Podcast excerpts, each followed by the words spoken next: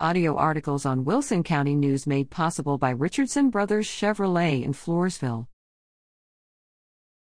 Don Denson earns gold at Texas State Senior Games. Senior track athlete Don Denson of St. Hedwig was finally able to get back to his running competition after 18 months away due to COVID-19. On October 31st, Don competed in the Texas State Senior Games at UTSA, bringing home the gold in the 50 and 100-meter dash in the 80 to 84 years age category. Don and his wife, Marion, both 1958 East Central High School graduates, celebrated their 61-year wedding anniversary this past September.